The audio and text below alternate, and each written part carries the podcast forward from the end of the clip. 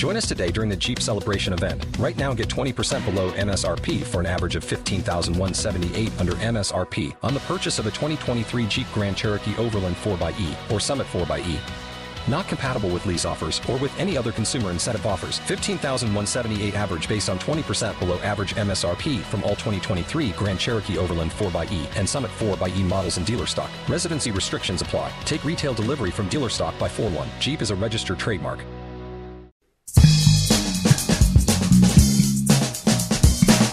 This is Philosophy versus Improv, where two sages try to teach each other a thing or two, and maybe you, the audience, get something out of it as well. My name is Bill Arnett, an improv officiant, ready to dig into philosophy. My name is Mark Linsenmayer, a philosophy aficionado who is interested in improv. And our special guest today, introduce yourself. Hi, I'm Carneades, the creator of the Carneades.org YouTube channel, and I'm really excited to be here. Well, we are excited to have you. You are someone who is promoting a book, Are All Lives Equal? 420 pages. I, I didn't get through the whole thing. I barely scratched it, but that's okay. The audience is not either. There's pictures and graphics in there too. So if you if you read the first chapter and then want to skim through or jump to other chapters, it's hopefully accessible. And I'm certain it ends with either a two letter or three letter word.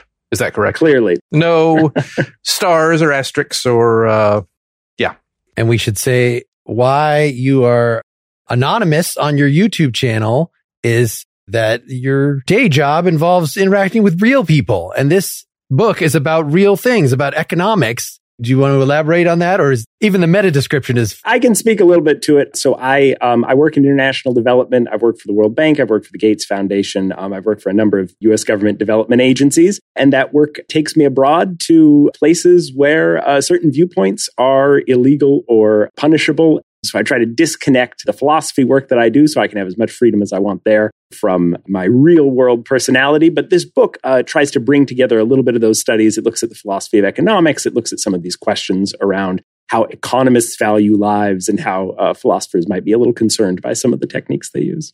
I was able to listen to a few interviews and things online, and I'm ready to have this conversation. Well, it seems obvious the bifurcation, you know, are all lives equal? Any ethicist will tell you Probably. I mean, yeah. I mean, maybe you could add so much, be such a villain. You know, there might be exceptions, but as long as you're post 19th century, I, post 1960, I don't know what, you know, it seems pretty uncontroversial, but yet it also seems like a reasonable modern take on ethics to say that ethics is not some transcendent God's law. Everybody's equal because they have a metaphysical soul or something, but because of what people actually value. And economics is supposed to measure what people actually value. And so explain why an economist would say, of course, lives are not equal based on their people's stated preferences. Economists are trying to do this process. They're trying to basically take consequentialism and utilitarianism and operationalize it. They're trying to add up all of the good things that a policy can do and all the bad things that a policy can do and boil it down to a single number. And one of the good things a policy can do is save lives. And so the economists are trying to quantify saving a life as this is something a policy does, whether that's putting out a vaccine, investing in a hospital, what have you. They want to quantify that down to compare should we put a hospital in this neighborhood or that neighborhood? Do different people have different preferences when it comes to their own kind of mortality risk, their willingness to risk their lives? And economists have created this process that has some virtues in the sense that they want to help policymakers make data driven and not bias driven decisions. But it has some challenges because it ends up valuing the lives of the wealthy more than the lives of the poor. In fact, when you look across different countries internationally, this is hundreds and hundreds of times more that lives of the wealthy are valued than the lives of the poor. And so that is certainly something that philosophers have an issue with. But a lot of the philosophical literature that's out there right now basically throws the baby out with the bathwater, says, burn the economics department to the ground. They're all useless there. They're morally corrupt. Get rid of them. We can't be valuing lives at all. And where I try to go with the book is somewhere in between of saying that there are some things that economists are doing here that are useful, that are philosophically interesting. But there are some challenges and some real points where philosophy can put pressure on them and say, maybe we should think about this differently. Maybe we should change it. Maybe we should have a system that doesn't include wealth or income or money in the way that we're valuing saving a life. The thing that came to my mind hearing some of your interviews and hearing you talk just now is this idea of, I guess it depends on who's looking and for what purpose do we measure mm-hmm. life being equal. I mean, if you're an alien looking down on the planet, it's all, it's all equal and all meaningless. We will dominate everyone. Uh, they will all be working in our salt mines. Can we speak to that a little bit? Or I don't know, Mark, do you, I mean, in terms of where to put a hospital, it's like, well, we only put one hospital in. How do we decide where that hospital goes?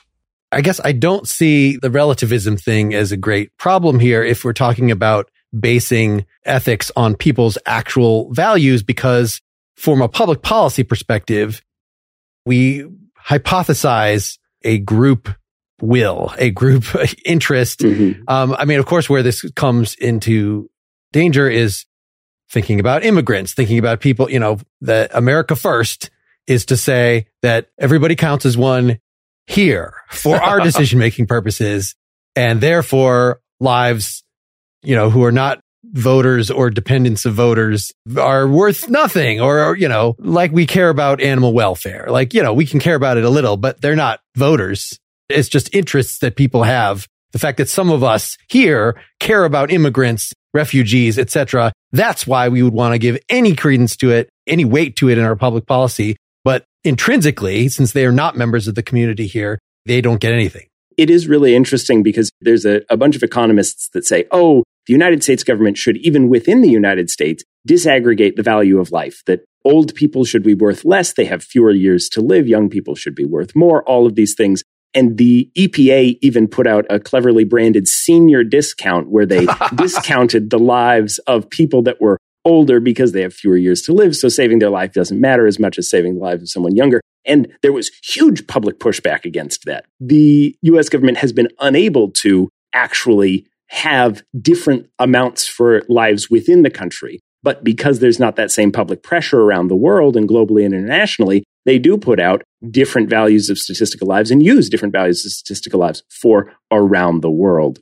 So there is some domestic pressure to keep just an average at home, but abroad, it's anything goes. So elaborate a little on this connection between the value of a life and risking a life, actually mm-hmm. putting risk on it. Because if I say, well, you know, I'm not going to bother to wear a seatbelt, it's not because I value my life less than the effort to every time I get in a car, put on a seatbelt and not be able to reach stuff on the other side of the car and all the terrible things, all the, the sacrifices I make. It's, I just don't think I'm going to crash.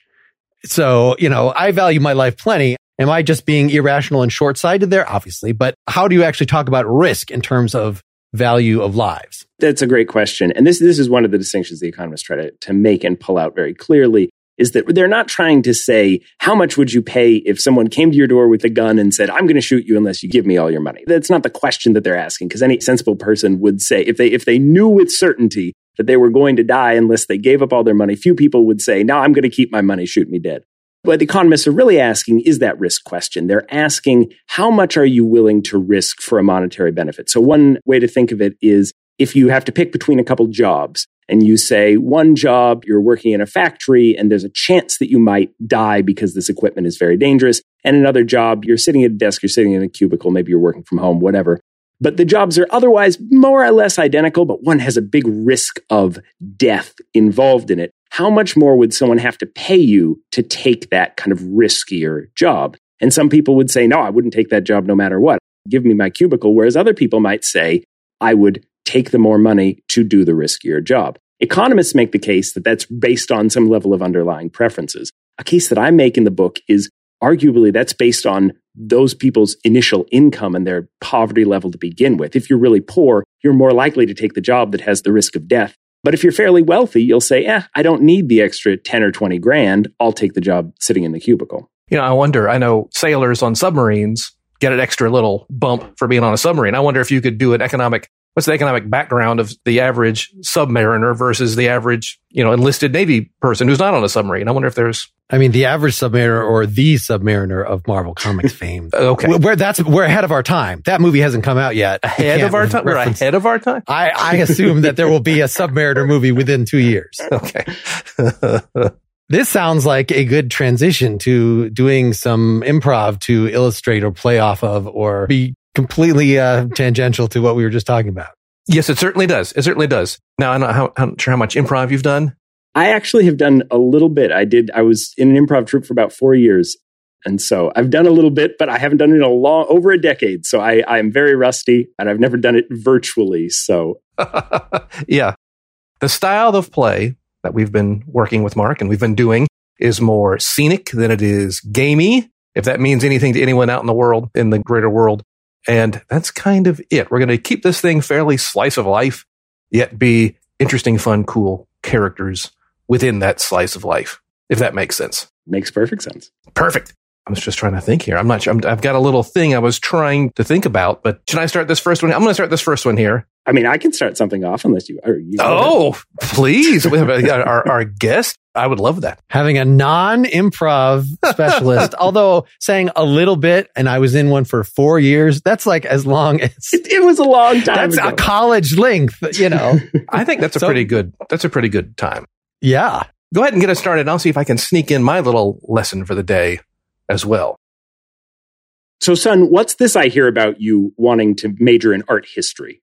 I don't think your mother and I are are going to be very happy with that. I, I don't think that's a, that's a good choice for your future. What's this I hear about that? Yeah, the art historians they don't get very much money. You should you should think about something like uh, economics or uh, uh, exactly. I hear the the philosophy is is really good for pre law. Okay, all right. Let me say this firstly. I love both of you. I really, really do. I really love you with all my heart. We love you too, son. Well, I, we love you conditionally based on what you're about to say. Well, you're squares. Okay. I'm sorry. I got to use a word you'll understand. Okay. But, um, how old do you think we are that we would use the word squares? You think that's in our vocabulary? I, you understand it. I'm not 90 years old. All right. Go ahead, son. All right. Because here's the thing. Okay. The real world isn't about money. Money is an illusion. All right. It doesn't exist. It's not real.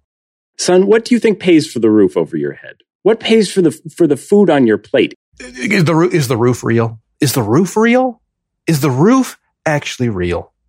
That's my question to you. The roof is very real. We just had it replaced three years ago. It was, it cost a fortune. It was leaking. It, it damaged the pipes in the back. It was, it was not good. It, it took money to do that. And, and I just don't know what, what art history is going to get you in terms of a roof over your head. It's going to give me happy.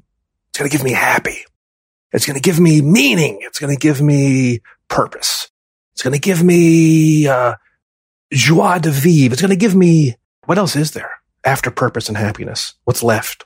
How can you be happy when you're sitting on the street in a box and you know lots about Monet and Picasso? I don't understand. You're That'll keep me happy. You want to be on the street in a box drawing with whatever sharpies someone has thrown in your hat in front of you, your impressions of, of Picasso and Monet. That, that's your goal for life. That's what we're shooting for. Yes, and, and please pass the peas. Now, Dick, I think Billy might have a point. For him to be happy means that he'll be attractive because unattractive people are, are very unhappy. And this was basically how I snagged you is I did what would make me happy and I became attractive enough. And therefore you bring in quite a bit of money to pay for the roof over our heads. And I pretty much uh, don't have to do anything. Do you think that art history makes him really attractive? Is that is that really your goal, son? Is your goal just to to snag a, a, a wealthy, productive woman in your life or man? I'm not going to judge on that front. But is that really your goal? To do that and just just live as a as a, a man of leisure? You know what our goals really? It's a place where points are scored. You get a ball through a goal, you know, it's the ball that's going through the goal. Okay. It's not the player. I mean, the thing about these things, he doesn't necessarily have to have it as a specific conscious goal to attract a mate, but by acting according to his rational self-interest of being happy, it will have the effect. Hopefully, I mean, eh, the women are the ones, and he is very straight. I found the magazines in his room, just so you know. But uh, you know, the, I don't know what kids they they experiment in college these days. They were photography magazines. Let me just be perfect. They were artful. Hmm. Mm, all right. All right. But they were they were photography magazines. Okay, I just want to be clear. They're very stained photography magazines, but I'm not judging. It's a normal. It's a normal uh, thing for growing boys. Sorry, I've reduced him to silence. Uh, I, I, didn't mean to embarrass you, Billy. I, I don't want to have this conversation. What do you say to that? So this was uh, my way of, of steering you back to uh, talking about your future, not wanting to talk about sex. well, I, I, don't. I don't want to talk about my future.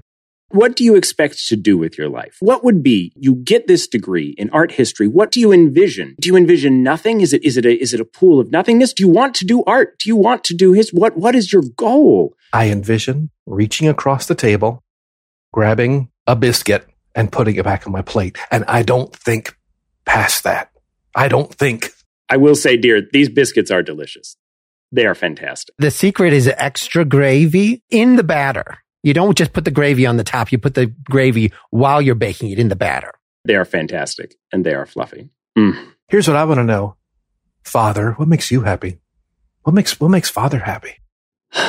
That's, I don't think he, I, I think we don't want to share that stuff at the table, Billy. I mean, it's a, that's personal bedroom stuff. I'm sorry that I, I intruded on your sexual domain, but you know, you don't want to ask your father that question it's a deep personal question what really makes makes me happy and what but i think seeing you do something with your life that was meaningful would make me happy. And seeing you fulfill something that is a dream would make me happy. But i'm worried. I'm, I'm concerned because i'm I, I don't know where you're headed in your life. I don't know where you're headed for your future.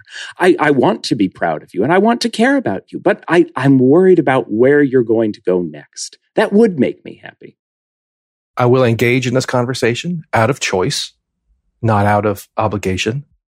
Universities need art history professors and museums need tour guides. You think there are going to be museums left? Have you looked at the state of the world and, and people's flagging interest in going to cultural things? They can get anything they want on the web for free. There's not going to be any jobs for you in the museum world. Then I can curate a web museum. I can create content. That may not, that may be a new couplet for you to hear, content creator, but it's real. Explain what is this content creator? You're going to film videos of your cats and, and put them on YouTube. How is that art? In your art history world, how does that shape up against the the greats? Is is you making cat videos really the pinnacle of, of artistic expression? I plan on transitioning from cat videos to cats making art videos. Is a cat a better painter than Monet? I mean, maybe than Jackson Pollock. That's an unanswered. That's an unanswered question. So this is a research question you're trying to pursue. Is a cat objectively a better painter than? So it's not just it's not just the enjoyment of the art. It is you're actually seeking after knowledge. You're trying to. This is a practical endeavor, whether you admit it or not. Yes. Okay. In fact, seeking the happiness that you desire. That is that is a good that you're trying to obtain. If you say, I'm doing art for art's sake, I appreciate this for you're using happiness in the same way that other people use money. It's just a different currency and one that can't be shared around in quite the same way. Though, as I said, you being happy will make you a more glowing. So it actually will share itself around, but you know, you might as well. Can you just do a little of both? I've actually already been making my cat videos. Um, mm-hmm. and I'm not quite ready to previewed them yet. Not quite ready to publish them yet, but you know, Dickie, I think he, he might be onto something that cat videos are very, very popular now. I, I, watch a lot be. of cat videos myself. I will say that. And the little dog videos where they push the buttons and talk, I watch those all the time. I see a market for this, son. But do you really think that you need to study, get a four year degree at a university, and we should be, your mother and I should be paying all this money for you to get a degree? If you have these videos already, just go out and do it. Go out, go out and succeed go out and do the thing you want to do. I, I don't see why studying all of these, these old masters is going to teach your cat how to paint better. Oh, so I can leave school. Is that what I'm hearing? If you have a successful business plan, if that's your goal, if you have something that you think is marketable, like, like your mother said, I watch many cat videos. I'm sure there's a good income to be had there. Well, very well. Then after this semester, I'll withdraw the semester and uh, make my cat videos. If that's what will make you happy, son. If I leave the dorms, I'll have to be back here for a little bit of time until I, you know, start publishing the cat videos. That's kind of a problem. I mean, we've been engaging in a lot of the sort of content creation since you left, and uh, it's uh, yeah, a, di- a different should, kind of content creation. Gross, but yes, gross, both of you. Okay, that's disgusting. Okay, I'm the one with the, I'm the one with the problem. I'm really I'm the one. we have the money to finish you through the four years. And I think it'll greatly reduce your prospects, your attractiveness, even if you're a happy person, if you are a college dropout. That is a terrible, I think they actually tattoo the letter D on your forehead when you drop out. It's not a good I have look. heard that. I don't think that's true. I don't really don't. The letter E, Y E. D, D, dropout. Oh, okay, I mean, okay. unless you're, you know, extra dropout. I mean, I don't know what that means, but yeah, just drop out with You're- extreme prejudice. you're the one who's exploring the, the bounds of the edges of knowledge with your cat drawing videos. So you okay, can figure well, it out. uh, I will draw. Didn't say drop out. Withdraw temporarily to pursue my dreams and passions that are mine.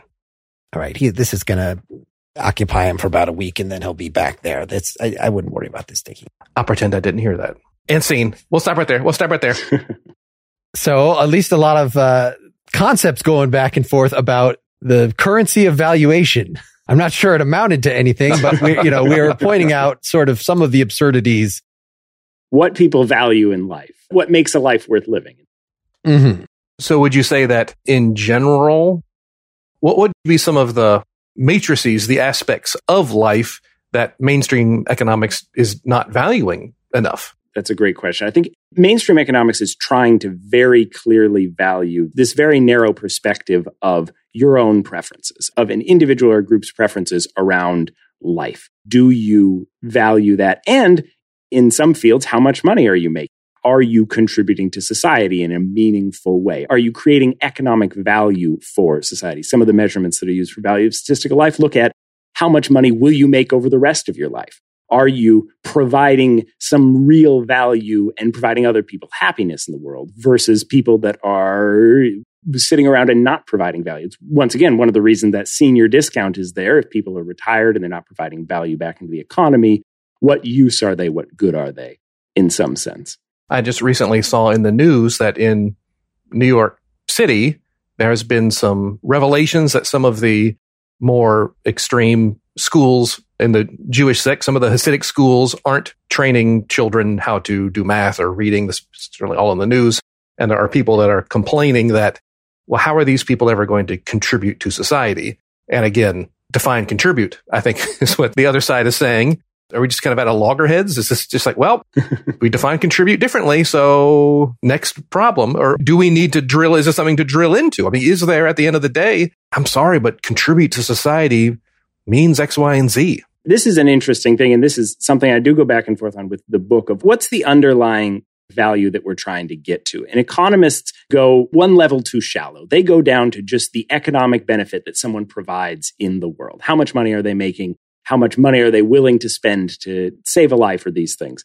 And I think philosophy helps us dig down one level deeper to that question of happiness or utility. How much happiness are you contributing to society? How happy are you with your choices? How valuable is your life in that sense? And economists make a little bit of lip service to utility and say that, oh, this willingness to pay is broadly based on utility, but they don't look at that deeper concept. And so they get stuck on the dollar value amount, how much money you're contributing to society. And I think the thing that doesn't get pulled out of that is saying, how happy are people? The person that's creating art in some way is making people happy, even if people aren't paying a particular amount for that art. If they're scrolling through cat videos, cat videos make me happy for sure Yeah. but I'm not paying that. They're, they're creating little traditional value in an economy. And so I think there's a missing piece between that and normalizing back to not saying we're going to measure this in dollar amounts, but saying we're going to measure it in happiness and giving people that don't have money or don't make money, putting them on the same footing with people that make a lot of money or are contributing in that more traditional sense. You know, I think the four day work week is a discussion I'm seeing more and more. Would that be Mhm. something that values? Well, I guess it's funny because when I hear discussions of the four day work week, it's always like, well, actually, they're more People productive. work harder. Yes. they're working yes. harder. You- that's the way you got to sell anything to, that would Yeah, it- actually make people happier. Even if it is about happiness, it kind of gets weaseled back into uh, monetary. Are they contributing to the economy? Exactly. And this is one of the things that I, I try to dig in with the book is it's not necessarily about one particular policy proposal or another. It's what are we measuring this policy proposal against? Are we just measuring it in terms of economic productivity or are we really trying to capture happiness or some, some real underlying value? And the case I make isn't for a four day work week or a particular policy. It's to say, that the thing that we should be considering isn't the pitch of, oh, this will make you more productive. It's, oh, this will make you happier because you'll have three days to relax and spend time with your family and whatever that is, is what we should be measuring. We shouldn't be having all these conversations and caring as much about economic productivity as the underlying value that we as a society care about. Well, and is there even a more fundamental assumption about ethics that happiness is inherently interpersonal, right? That if you're a fulfilled artist, I think you just described that is because, well, I don't know if it's because there's certainly some relationship to you showing the art to other people. You are, you're making everybody else's life a little bit brighter. Maybe they don't love your art so much that it is life changing, but even just putting out a little fairly Fred Basset level, you know, not very funny web comic. But if it gives some people a chuckle, then that would add up, right? The little bit of happiness as opposed to actually, I don't know, Aristotle's take on happiness is it is contemplation. It is, there's an interpersonal relationship just because we are social beings and it makes us happy to talk to other people. But it's not about making them happy by talking to them. It is, you know, happiness is irreducibly individual. Well, I think the Fred Basset comic is right at the Mendoza line of of utility. That was the one that, as I'm old enough that I would read as a child because I liked the art, but it was never funny. Yeah, but pretty much anything on the funny pages, the funny in quotes pages. That's they're legally required to put it in quotes now when they put it uh, would work. Waiting on a tax return? Hopefully, it ends up in your hands. Fraudulent tax returns due to identity theft increased by 30% in 2023. If you're in a bind this tax season, LifeLock can help. Our U.S.-based restoration specialists are experts dedicated to helping solve your identity theft issues. And all LifeLock plans are backed by the Million Dollar Protection Package. So we'll reimburse you up to the limits of your plan if you lose money due to identity theft. Help protect your information this tax season with LifeLock. Save up to 25% your first year at LifeLock.com slash aware. Asante came to TurboTax after graduating from culinary school and landing a job in the hottest kitchen in town. My hands are full all day, every day. I love it. Asante, as your TurboTax expert, I'll make your moves count, guaranteeing 100% accurate filing and your maximum refund. Sound good? Yes, expert! Switch to Intuit TurboTax and make your moves count. See guarantee details at turbotax.com slash guarantees. Experts only available with TurboTax Live. I think people gain a benefit not just from whether that's reading a comic or watching a cat video or that, but also the act of creation in some way is something that people get a happiness benefit from and a boost from that in not just because they created something, but because they connected with other people out there in the world and made them happy and, and had that built that connection in some way. That can be a, a primary concept that we that we care about more. Do you think a politician could just be like, "Well, I'm a proponent of the four day work week because it's it's awesome. That would rock." I mean, that's just just where it's at, you know. And or would people like, well, that doesn't count, or them saying it doesn't count? Is that the problem? Are they everyone secretly thinking, oh, that would rock, but I shouldn't say that? Should we all agree that four day work week would, would rock pretty hard? Is the problem that we don't allow ourselves to say that would be awesome? So, in other words, economics would be distorted because people's preferences are not actually expressed. Is that or people's preferences are based on what they think they should say as opposed to what they really want or really desire out there in the world. I think I think there is some kind of I don't know social pressure bias probably out there on some of these things if people are advocating for policies because they think that's the way society should function as opposed to what they personally would want for themselves. And so when you do these preference studies there maybe is a question of what policies do you care about? Would you like to have every Friday off? I think most people would say yes. When you ask them, should everyone else get Friday off? Then I think you can get some of that us versus them. Oh, those people shouldn't have Friday off, but I should get it. Yeah, they need to serve me my brunch. And how are we going to compete with the Japanese? The Chinese, they aren't taking they aren't taking even weekends. So how could we possibly compete? It's, you know, even if we want to improve things for our own people, for the we, there's some feeling about international competition that in, you know, either you dominate or you die. And I think there's a question of where should we be measuring ourselves against other countries around the world? Should we be measuring ourselves in terms of dollars and cents in terms of the biggest GDP in the world, or should we be measuring ourselves in terms of a happiness index or something that looks at the health of the population or the education of the population or things that people kind of say they desire they want? Or do we just care about being the biggest with the most amount of money? And I think the economists want to have the conversation of money is all that matters. Money is the driving force here. Money can get you all those other things. And I think there's at least a strain in philosophy that says maybe that's not the best measure of this. Maybe that's not the best way to measure what we care about. Martha Nussbaum and Amartya Sen have done some work in both on the kind of the philosophy and economic side of some of these questions around how should we be measuring growth or development? And they make the case that the way we should be considering this isn't necessarily in terms of just a nice GDP number. Once you get to a certain GDP, you're considered a middle income or a high income country, but in terms of capabilities to do the things that you want. They take the capabilities approach of saying, it matters in terms of capabilities to sure buy the things that you want, be able to buy food, be able to buy shelter for yourself, but also capabilities to do things as complicated as play or enjoy or have creative expression or have good health and education. And that those human capabilities to do things should be the driving concept, not just strictly the money, because the money doesn't always give us the capability to do those things. And in fact, it can constrain us more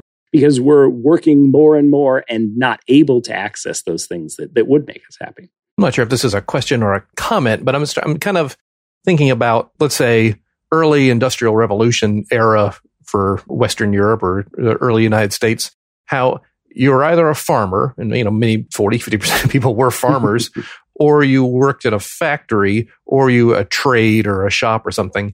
And I feel like all those jobs are very easy to quantify. You threshed that much wheat. You built this much product. You drove a train from here to here. But I think on our modern age, when work is becoming so nebulous, you know, content creator, uh, you know, the huge overhead of just office employees who do, well, I just data entry, you know, how do you quantify? It's getting more difficult to quantify these things, I guess. Could you say that's opening the door to maybe there's other things to look at since it's just getting so hard to count work? The shift from kind of being whether it's an agriculture or eventually manufacturing focused economy to being a service economy is a big part of that. I mean, one of one of the challenges in cost benefit analysis is it's very easy for us to quantify or to to capture in a dollar value. You built a building, it cost this much, it put this much output. You built a road, it cost this much. Those are those are things that are easy to quantify. But something like you distributed a vaccine and saved this many lives. That's hard to quantify, like h- how many people's lives were saved in a just a dollar value or a number. And so as services get out there, you performed an improv show and made 200 people laugh, right? Like how, how do I quantify that in terms of dollars and cents? The economists can't. Priceless. It's priceless. I'll tell you that right now. but if our goal is happiness, I think that things like the arts and things in, in the, the performing arts spaces are being undervalued in our current economic frameworks because we're caring about those products and not the service of making 200 people in a room happy. Sure. I have an idea for the beginning of a scene. Okay. it is not too overdetermined. I had a little lesson in mind, but I can send it to you, Mark, or we can. Would it affect the scene? I don't know. Why you mess, message Send me a message. I'll send you a message. Take, take the minute. Take a second. We edit these, so it's fine. Over the course of the show, I usually have a lesson as well. And my, my sometimes the lessons actually line up pretty well. And I thought this one would, but it's marching towards irrelevance at a, at a blistering pace at double time. So, uh, it may even get dropped here and we can discuss it, you know, no at, at the end of the, at the end of the game here. Does that make any sense, Mark? Yeah. So look, I just, I'm still getting used to this body. I've only been in it for three days. And I know that you guys have not, have been in it a little, yours a little longer. And I'm just feeling like we should take our time that we don't need to move ahead with the whole invasion plan and taking over everybody, that we got to really research these people before we make any definite moves beyond just these three vessels that we're currently driving. Okay. No, I'm going to shoot that down real quick. I think as a bacterium, all I want to do is make more of me and get in more of them. Full stop. And doesn't doesn't matter who we infect. I mean, I mean, but when is enough? Have you fully explored the body that you're you're in right now? But what about the next body and the next body? There's there's so many possibilities out there. There could be a more interesting body out there that we haven't tried yet. I just I feel like there are so many aspects to this body that I have not, you know, organs that I haven't even visited. Well, that's on you. That's on you. Okay. I mean, here's what I know. This small intestine is warm and cozy and there's a tube for the food and a tube for the poop. All right. And that's, I don't need to know anymore. Isn't that a summary of life? A tube for the food and a tube for the poop. That's what I need out of my life. That's perfect. I just, I think the communication system that we've set up, you know, so that we could have, we could tell each other about these three different bodies. I know that was supposed to give us a sampling, but it's just not enough of a sampling. And I don't want to strain it and create more of us. Cause like we got a special thing going, you know, that we can make our people do what we want and go to the movies together and stuff. And once we get, so there are thousands of us inhabiting thousands of bodies, like it's just not going to be any, it's not going to be intimate. It's not going to be, uh, you know, it's not going to be as fun. Are you suggesting that we mind control our hosts to do, Oh, you haven't been doing to that? take us to the movies? You haven't been doing that? I don't I care just to saw do Bar- it. I just saw Barbarian. I wouldn't have got, have you seen that flick? That is un- unbelievable. I admit I have done a little bit of mind control, just just a small amount though, move, moving the body around. But but you could do more mind control in more bodies. You could have you could have a whole party all by yourself with a bunch of bodies. It's just that one, you know, I can't spread myself literally to multiple bodies. I would have to divide Mm-hmm. and then like, yeah, Mhm. they're, they're sort of me, but they're sort of not me. And like, it's just like one of these multiplicity situations. That's another uh, mo- movie that I got my uh, host to watch where the, you know, each copy gets worse and worse and worse until, you know, by the time you get a whole room full of people, like some of them, like you don't even know anymore. I think you're kind of denying your own reason for existence here, buddy.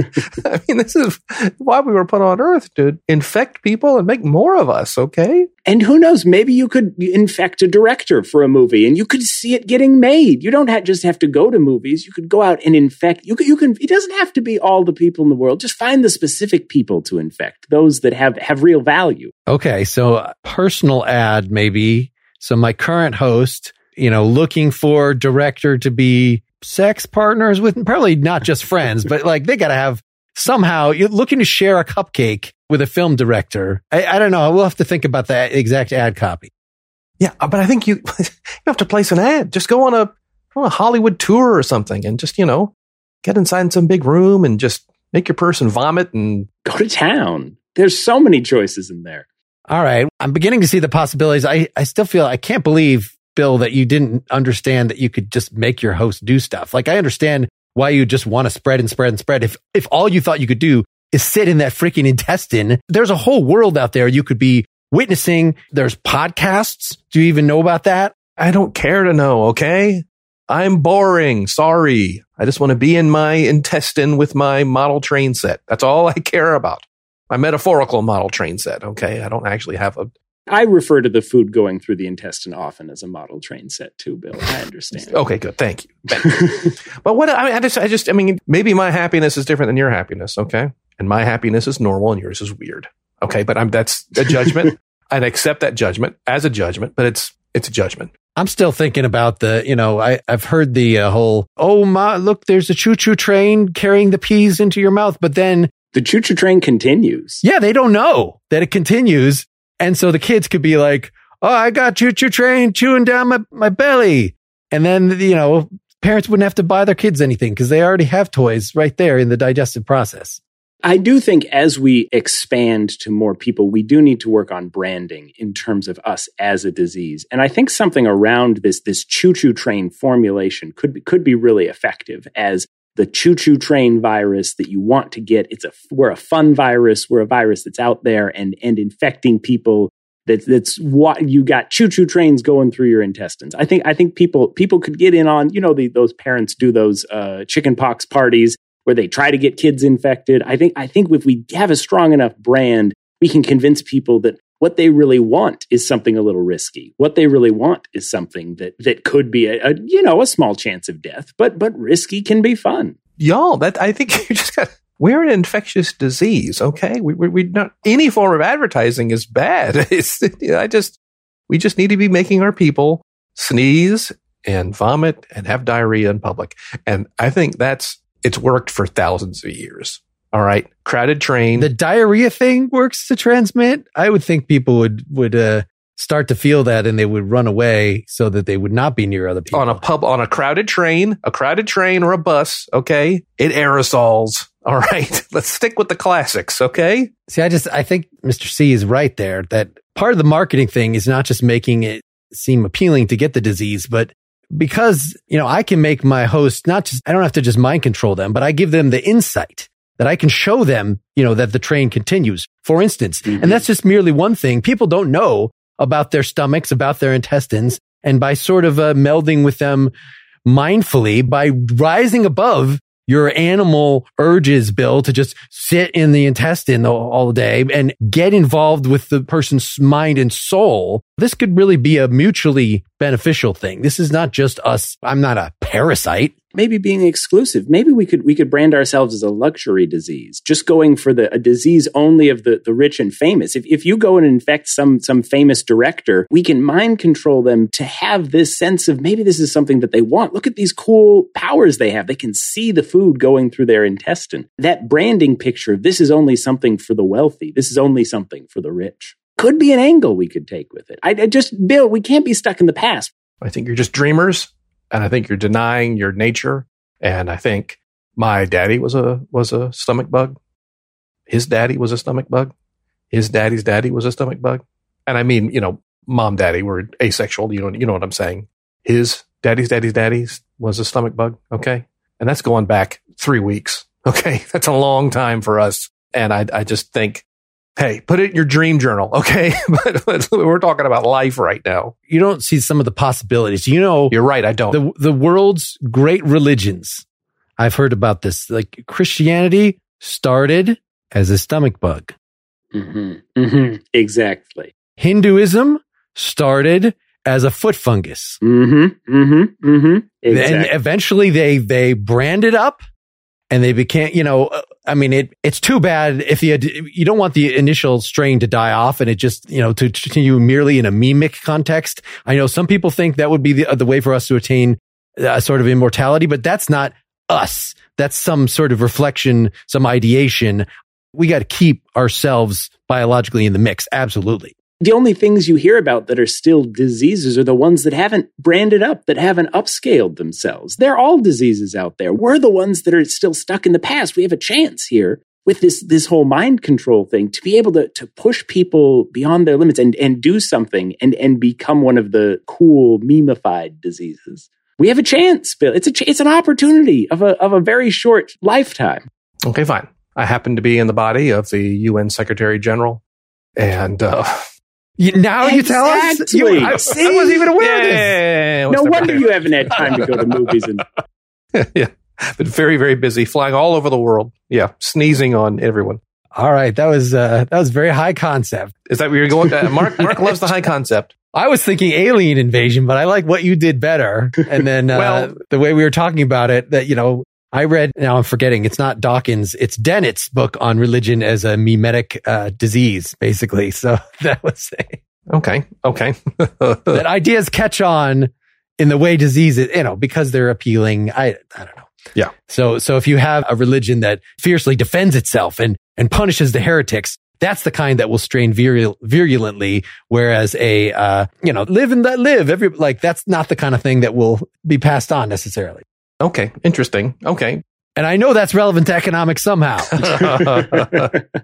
One of the things that I try to challenge in the book is a sort of level of groupthink that does exist in economics, a sort of kind of there are certain principles that everyone that takes economics has to sign on to and accept that like we're going to count things in terms of money. We're going to use these basic rules. And you build this beautiful structure of economics that is really useful for businesses assessing things and for public policy assessing things and all of that.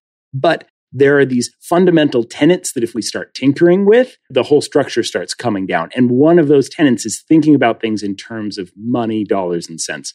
So, one of the things the book is challenging a bit is saying that there is a bit of groupthink within economists. And you look at, you go to any international development institution, it's most of the professionals there are going to be economists. They're not going to be even from other disciplines, even from political science doesn't get people, let alone philosophy. And so I do think there's a sense of this kind of group think about some of these basic ideas that have been transmitted through universities and things of we're going to assume these principles of economics that philosophy as a discipline that can question and poke and ask ethical questions has the chance to to poke at a little bit. So that that would be if I'm going to draw a connection to memeified ideas, that that would be where I'd try to plug it in. Is there a, a success story floating around out there, or a, a, person who you think is doing it right, or a, a group that you feel? And again, I don't. I know you want to maintain some anonymity here, but for some reason, humility is what's kind of came to my mind as you were saying that as the antidote to groupthink. But when I think of economists that are trying to think outside the box, the folks I referenced earlier, Amartya Sen, who's worked with Martha Nussbaum, who comes from the philosophy side, to talk and think about these things, I think that they're doing a lot of these things right. And I wish economists push more in that direction of saying, focusing on the thing that we should be measuring is human capability as opposed to, or, or happiness or pleasure, or something that's not just dollars and cents, that's not just money. Because I think that's a much more inclusive way to think about it and a much more accurate way to the diversity of human experience. Perfect. Outstanding. I guess the, the problem that still a lot of economics is dominated by these uh, conservative Austrian economists, and they don't realize that the Chicago School of Austrian Economics it's it originated in tetanus. Tetanus. That that's how it started. Tetanus, the disease, lockjaw. Yes, yes lockjaw. Wow, how it, locked? They're completely locked, aren't they? Stiff. Mm-hmm. Unmo- wow, you didn't even mean that, did you, Mark? improv one. Improv one in that moment. people feel that there's there are certain things in philosophy, certain tenets you have to sign on to to talk philosophy, and one of them is that you don't just dissolve into nonsense. But, you know, there are many uh, good philosophers like Nietzsche who have said it's perfectly fine. It, it, it becomes a, uh, a Rorschach for, you know, you to in, impose your own ideas when uh, somebody is stating something in a, in a riddle, in a conundrum, in a limerick. Well, my improv lesson did not get much chance to shine, and that's fine. It was my fault. Do you even want to tell us what it is, or do you want to save it? I, I can. Say, I'll say real, real quickly. it's this idea of recalcitrance and this idea that what I said to Mark is I want you to start recalcitrant, but then let it fade. And I was going to ask Mark if he noticed any difference in his play, if he noticed it, a change or the scene changing as he allowed himself to be reachable. I did have that in mind because you chatted it at me, but only for about three lines where I was expressing some reluctance. And then I was like, you know, okay, we can go viral per the initial mission parameters, but let's do it in a different way. And then you became the recalcitrant one that, you know, I could see you doing the one, the lesson. So I figured it was covered. The idea was that we, you can be a recalcitrant character. You can't really be a recalcitrant actor. And that if you're unmoved by what's going on around you, improv can get very oddly difficult for everyone around you because mm-hmm. you keep going over the same things and no one feels. Uh, well, just no one's nothing's having an effect. You may as well be in your own rooms shouting at walls. You know, there's no cause and effect. There's no pinch ouch. And I'm sure maybe perhaps you feel that way sometimes with talking with economics economicists who refused. to- sometimes, sometimes there's a, there, there's a, definitely a sense of a sense of recalcitrance around some of that. Yeah, for yeah. sure. And I think having that play and being willing to go back and forth and, and try to learn from other disciplines. And I mean, I mean, what is y'all's podcast? But something that's cross disciplinary in a big way and, and crossing over to different spaces. So what now that you've done this with us, what came up from a decade ago depths in terms of improv lessons or things that you were trying to watch out for or in regulating your own what you were going to say next? I, mean, it was a lot of fun. I haven't done improv in a long time, and I always enjoyed it. It was, it was lots of fun to engage with those things. Things that I always remembered are with the first scene that I did, something that I thought of that I wanted to lead off with was that relationships can be really important. And starting with a strong, emotionally charged relationship of something of a family, it feels important. And I feel it can set and, and make the scene feel more important. But also, I think there's connections to that piece within philosophy of what we were talking about around happiness being something that's relational and being something that you can can share and build together and kind of that importance of relationships not only in building a scene and telling a story but in the way that we interact with the world and the way we experience the world of having b- building happiness through others. So there's my i don't know little improv tidbit of something that, that, that, that came yeah. back to me. I think that's outstanding well, I incessantly have, you know, if I try to do something high concept, then I start writing a little sci-fi short story in my head. So I was like, oh, wait, how are they communicating? They're not in the same stomach. I've already said we have different hosts. we, we can't be bodies. in the same intestine. So somehow we've evolved the communications network.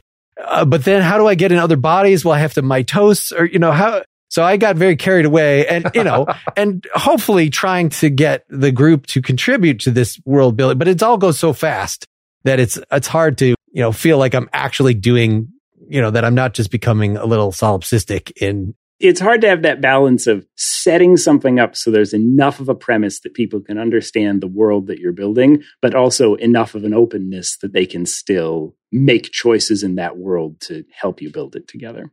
I mean, you notice in, in, the last House of the Dragon where they just like talked about the sewage. Spoilers, spoilers. They, they, they, they got really into the mechanics of how the, the waste products are taken out of King's Landing and how, you know, that only a very great franchise. Actually, maybe Star Wars is getting to that point with, with uh, Andor or whatever of like, Wait, what? Tell me more about the the job benefits that the stormtroopers get. Yeah, tell me. I need to get into the the logistics here. Every, no, nobody is a faceless drone. There's a ton online about the Harry Potter world, and it's like, well, how do they stay hidden? What where does their poop go? You know, what, you know, how, mm-hmm. do, do, they use? Do wizards use even use the bathroom? Every time they so they cast a spell, they're emitting dangerous gases that are affecting the Muggle world. I mean, they have bathrooms because I mean, there's like some of the books take place in restrooms. Are there plumbers in their world or tradesmen in the in the wizard Do world? Do they just like erase the memory of the tradesmen when they come in? They have like a, a plumbing company. no one knows what they're doing, but they just know they go and show up and be plumbers. They learn about the wizarding world and forget it every day. There's, yeah, no. When you get too deep into these things, there's so many questions that arise. And maybe this is the problem with uh, philosophers or anybody who's not an economist approaching what the economist does, because the economist is doing what they do for specific public policy reasons mm-hmm. and getting too picky about the philosophy and like, you haven't really captured how people compute their own happiness. How, like, no, it's a simplified model. We're dealing with masses of people. People on an individual level are going to be completely unpredictable or very largely unpredictable. It's only when you aggregate them and you shave off the edges that you can get any sort of predictive power of, you know, how is there going to be a revolution next year? Is democracy actually breaking down who's going to buy the new latest thing. That's the pretense is that that is useful to simplify. There's definitely a case made in the book that I, I, I try to walk a line a little bit in between economics and philosophy because I give the economists a bad time for not caring about the, the ethics and the morality of it. But I give the philosophers a bad time about not caring about some of those details to a certain degree. Philosophers don't have to deal with the nitty gritty of how are we, okay, how are we really, no, really, how are we going to implement this thing in a real context where it's a job and someone expects you to actually come out with a number or an answer or a clear response. And a lot of philosophy's reaction of kind of throwing economics, the baby out with the bathwater, we can just get rid of this and it isn't going to harm anything. And I think economists have a very valid point of saying that there are real reasons that we need to make decisions about where to put a hospital, where to put a park, what population should we vaccinate first. There are reasons we need to make those choices. And there are reasons we want to make them based on data. Philosophers can and should disagree about maybe how we're constructing that data. But the idea of saying making the perfect the enemy of the good, of putting that perfect idealized, we have to get it exactly right above, we just have to be able to do it basically, I think, I think can be a challenge and can be where philosophy can learn a little bit from economics of how, how it can interact in the real world. Well, normally we end these things with a vote as to did our guest feel that improv won or that philosophy won, but I'm you know, I struck out swinging and just fell down. I thought this was one of the best philosophy conversations we've had on this show. struck out swinging, fell down through the bat and injured my now I'm on the IR with a broken pinky or something, just like a collision of embarrassments. Now I think there's actually some stuff in there, and maybe no. That was the, the improv was good. However, that's two votes for philosophy. Mister C, do you want to do you want to challenge that or, or? Uh, sure i'll even challenge and vote for improv for a nonsensical reason which is that like i said I, I did improv a long time ago but i still know and keep in touch with people that that continue to do that and continue to do performance art and i know with the pandemic and everything it has been hard for people that are in that world and in the world of doing performance in any way so i'll i'll give improv a pity vote not not for winning this but because I love people in the performance arts, and I know it's been a it's been a rough couple of years for for people existing in that space. Well, thank you, thank you very much. All right, so two, two thirds of a point for philosophy, one third for improv. Thank you so much for joining us. This was fun.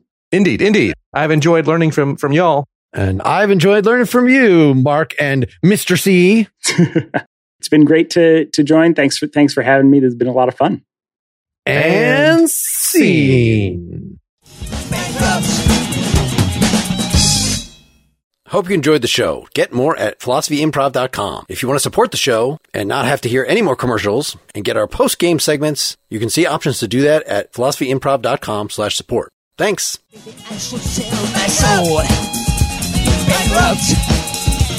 Bankrupt. Bankrupt.